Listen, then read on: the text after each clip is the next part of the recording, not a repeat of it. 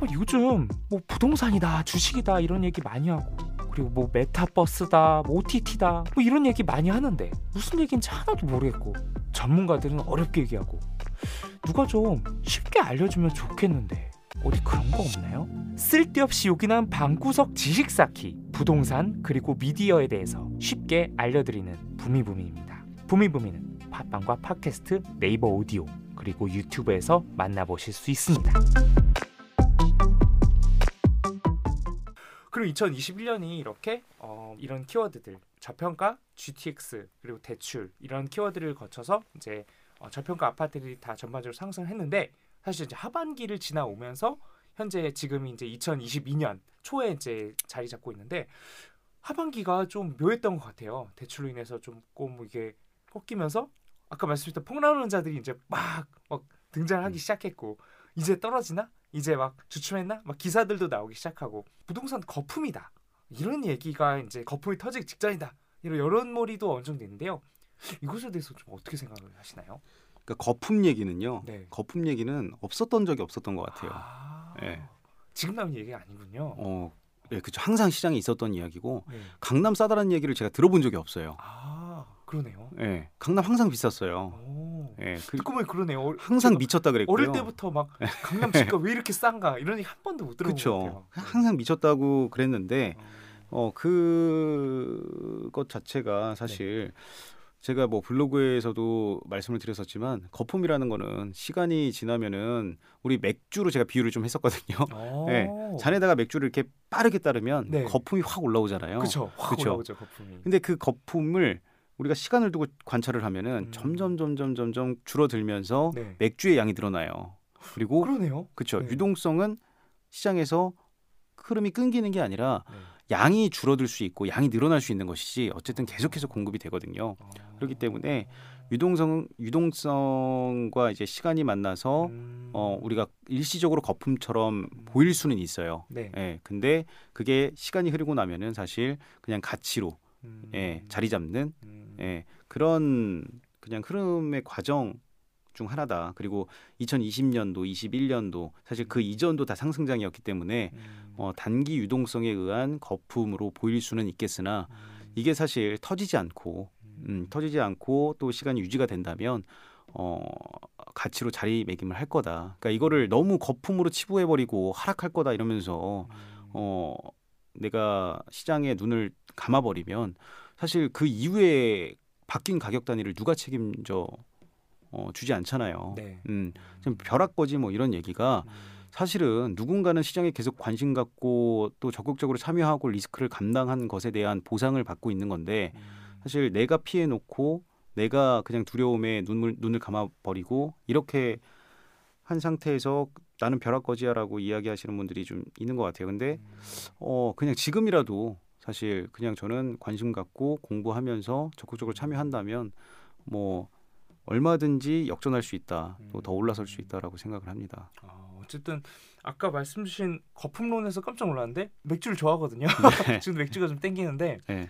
생맥주라던가 이런 걸 따르면은 진짜 거품이 막 콸콸콸 거의 넘치다가 왜 이렇게 다 거품이야 하는데 좀 한 몇 분 있다 보면 이게 다 맥주 차 올라서 다 이제 거품이 많이 없어지고 거기다 맥주 생기더라고요. 그렇죠. 이것처럼 지금 막 거품론이다 거품론이다 하는 게 사실상 이게 나중에 다 이게 유동성을 만나서 진짜 실제 가치가 된다.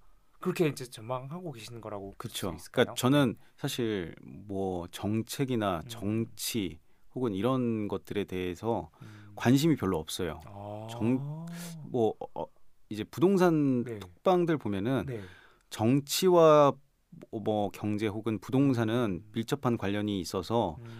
어 이거는 떼어놓을 수가 없다라고 말씀하시는 분들이 있는데 음. 저는 그냥 거시경제에 따라서 음. 시장도 발전한다라고 봐요. 그리고 음. 이번에 유동성이 넘쳐났던 거는 사실 우리나라의 어떤 개별적인 사안이 아니라 전 세계적으로 그랬던 거고 음. 이것을 얼마나 어, 잘 흡수하느냐가 이제 음. 어, 문제인 건데 뭐 대한민국의 어떤 그 방향이나 또 주력 산업이나 음. 그리고 또 어떤 미국과의 어떤 공조 뭐 이런 것들이 음. 어, 나쁘지 않기 때문에 어. 저는 음, 22년부터는 본격적인 경제의 회복이라고 봐요. 음. 음, 성장이라고 보기 때문에 그런 것들에 소외되지만 않는다면 어, 가격이라는 것 자체가 지금은 거품처럼 보일 수 있어도 음. 적응을 하고 다음 단계로 나아갈 거다. 음. 어, 그리고 최근에 어제인가 기사 보니까 네. 하이닉스 초봉이라고 하죠. 네, 그, 네. 예, 그게 연봉이 1억이 나오더라고요. 우리 뭐 상여나 뭐 이런 거, 초봉이 1억이요? 예. 신입사원이 가서 첫해 받는 금액이 예. 1억이다. 예, 뭐 상여나 이런 것들 다 포함했을 때 네. 1억 정도가 나오더라고요. 네. 그러니까 저는 그래 시장을 보는 관점이 음. 항상 없는 사람 입장에서 보면 안 되고 음. 어, 보유자 입장에서 봐야 되고 음. 음, 그리고 뭐 연봉도 내 기준으로 자꾸 잡으면 안 되고 음. 대한민국을 이끌어가는 사람들 자본가들 음. 예, 자산가들 기준으로 봐야 된다. 음. 그리고 너무 자산가들 기준으로 보면은 또 격차가 생기잖아요. 음. 그렇기 때문에 그냥, 그냥 대기업의 음. 초임 그 연봉 음. 음, 기준으로 해가지고 양 부부가 결혼을 해가지고 결혼을 요새 잘 안 하잖아요. 그죠? 혼인 신고 안 하고 사시는 분들이 많은데 그런 분들의 기준으로 봤을 때도 지금 가격대가 사실 매수를 아예 못하거나 뭐 이런치 않거든요. 음. 그래서 그냥 너무 그냥 전체적인 평균을 잡아서 깎아내리는 경우가 많은데 음. 어, 그거는 좀 다르다. 우리가 음. 부동산도 전체적인 평균을 잡아서 내가 중간쯤에서 사고 싶은 게 있는 게 아니잖아요. 내가 사고 싶은 건 저 위에 있는 건데 그걸 못 사니까 지금 막 사람들이 어 거품이다 거품이다 하는 거 아니에요. 음. 더 아래에 있는 부동산도 많아요, 사실 그렇죠. 근데 그걸 그걸 우리가 안 사고 싶은 거잖아요. 그렇죠. 예. 네. 그래서 좀 그런 이야기들이 나오는 거라서 음. 그냥 지금 이 거품론 뭐 이런 것들은 사실 나중에는 또 그냥 그 가치로 자리매김해서 익숙해질 것이다. 가격은 그냥 단위일 뿐이다라고 음. 생각을 합니다. 결론적으로 거품이 아니다라는 생각이신 거네요. 그냥 저는 시장에 네. 거품이 음. 없었던 적이 없고 음. 항상 있었던 거고 그게 음. 시간이 지나면서 어 익숙해지고 그 가격에 익숙해지고 음. 그 시점에는 또 다른 거품을 이야기하고 있죠. 음. 더 높아진 음. 가격대 그렇죠.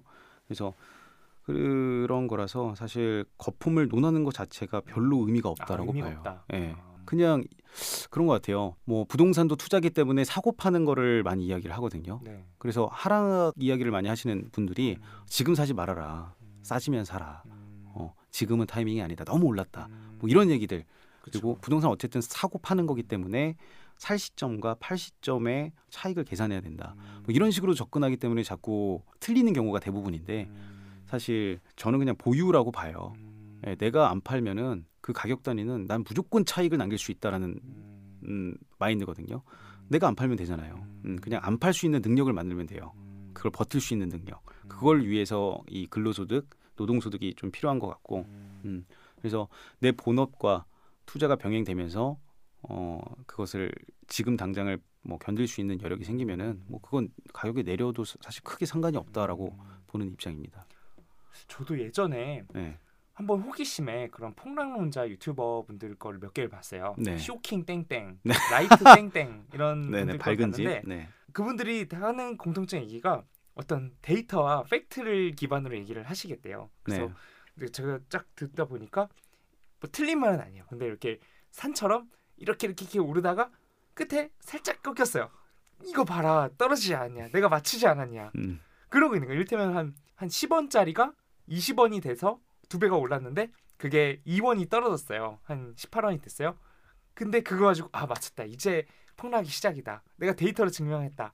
약간 이렇더라고요. 그래서 아까 말씀드린 거품 이론이 맞는 게 저게 폭락한 건가? 저게 떨어진 건가? 저 나중에 다시 오를 것 같은데. 제가 네.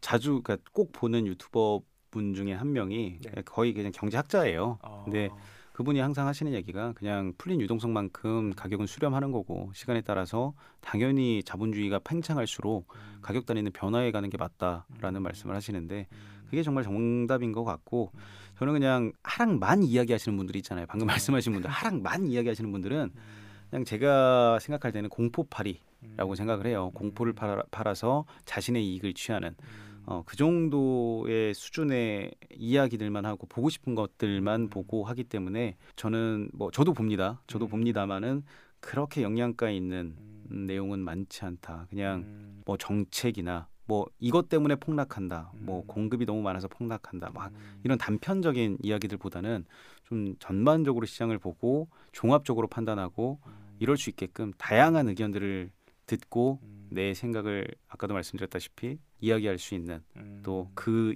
생각대로 행동할 수 있는 음. 실행력 뭐 이런 것들이 더 훨씬 중요하다라고 음. 생각을 해요. 아, 음. 폭락론에 대한 어떤 견해에 대해서 잘 말씀드렸는데 아 근데 사람들이 이제 변한 것 같아요. 예전에는 긴가민가 하다가 저도 이제 제가 가지고 있는 아파트에 이제 주민방 같은 데 있으면은 한번 언급을 해주길 바라더라고요. 근데 음, 그게 이제 그렇게 된 거죠. 이들이 찍으면 오른다. 그쵸. 여기 폭락한다면 오른다. 네, 맞아요. 마치 무슨 예전에 펠레의 저주인가요? 네네. 그 펠레가 그 우승 국가로 찍으면 항상 망한다는 것처럼 네. 이렇게 반대로 가는 건데 이런 폭락 유튜버론자들이 언급을 하는 데가 나중에 뜨더라. 그래서 아, 한번 한번 언급해 주세요. 그리고 땡땡 이제 폭락한다 하면은 사람들이 환호하고. 그러니까 어떻게 보면 그게 되게 굉장히 아이러니한. 상황인 거죠. 네. 음. 한편으로 사람들이 이제 그만큼 이제 이거에 쉽게 휘둘리지 않는 그런 이제 시선을 진짜. 똑똑해진 것 같아요. 맞아요. 예, 많은 다수의 음. 사람들이 진짜 똑똑해졌고 그렇기 때문에 더 이제 저는 또 그런 의견도 있거든요. 음. 사람들이 똑똑해질수록 음. 시장에 어려움이 더 많아져요. 아. 왜냐하면 자본주의라는 것 자체가 네. 소수가 음. 이익을 취하는 시장이잖아요. 네. 그렇기 때문에 사람들이 다 같이 관심이 없을 때는 음. 어, 그 상황 속에서 충분히 소수가 이익을 취할 수가 있어요. 음. 근데 다수가 똑똑해질수록 음. 그 다수 안에서 소수를 가리기 위해서 음. 시장에 계속 어떤 난센스 이런 문제들을 던지는 것 같아요. 음. 예, 그런 것들이 이제 정책이나 뭐 기타 여러 가지 내용들로 나오는 건데 음. 그럴수록 더 공부하고 결국 살아남는 사람, 끝까지 음. 시장과 함께하는 사람이 어 나중에는 진짜 시장의 승자로 남아 있겠죠. 음. 뭐 투자자들 중에서 굉장히 유명하신 분들 관심 받고 진짜 뭐 이 사람이 뭐 세계 최고다 하시는 분들은 단기간 수익률을 많이 낸 사람이 아니라 시장에서 오랫동안 꾸준히 살아남은 음. 사람이었던 것 같거든요. 음. 네. 그래서 어, 아, 살아남는 사람 네. 단기간에 엄청난 성과를 보이기보다 오랜 시간 뚝 꾸준히 그 시장에서 살아남는 사람이 진짜 강자다 그쵸. 이런 부분인가요? 예. 어. 그래서 저는 그거에 좀 관점을 두고 음, 어 이거를 너무 뭐 상품처럼 음, 음, 뭐 사고 파는 뭐 이런 개념보다 꾸준히 시장과 함께 발전하면서 음, 어, 보유하는 음. 뭐 그런 것들로 접근을 했으면 좋겠습니다. 아, 네. 네. 이렇게 부동산 거품론에 대한 생각 이 선생님이 바라보는 이거에 대한 어, 올바른 스탠스와 마인드에 대한 이야기를 잘 들을 수 있었고요. 현재 현 시점에서 이제 약간 부동산 거품론에 대한 이제 저희 견해까지 얘기를 드렸는데요. 이제 또 이거에 대해 궁금하실 것 같아요. 아 이제 과연 올해 이제 2022년이 되었는데 2022년은 어떻게 흘러갈까? 그리고 올해 또 다양한 이슈들이 있잖아요. 그거에 대한 이야기를 한번 나눠보면 어떨까요? 아 오늘도 이렇게 또 쓸데없이 욕이나 했는데요 부동산 미디어 업데이트를 들고 새롭게 찾아오도록 하겠습니다 부미부미는요 팟빵과 팟캐스트 네이버 오디오 그리고 유튜브에서 만나보실 수 있고요 매주 월요일 유튜브와 네이버 오디오에서 라이브로 만나보실 수 있습니다 그럼 부미부미 다음에 만나요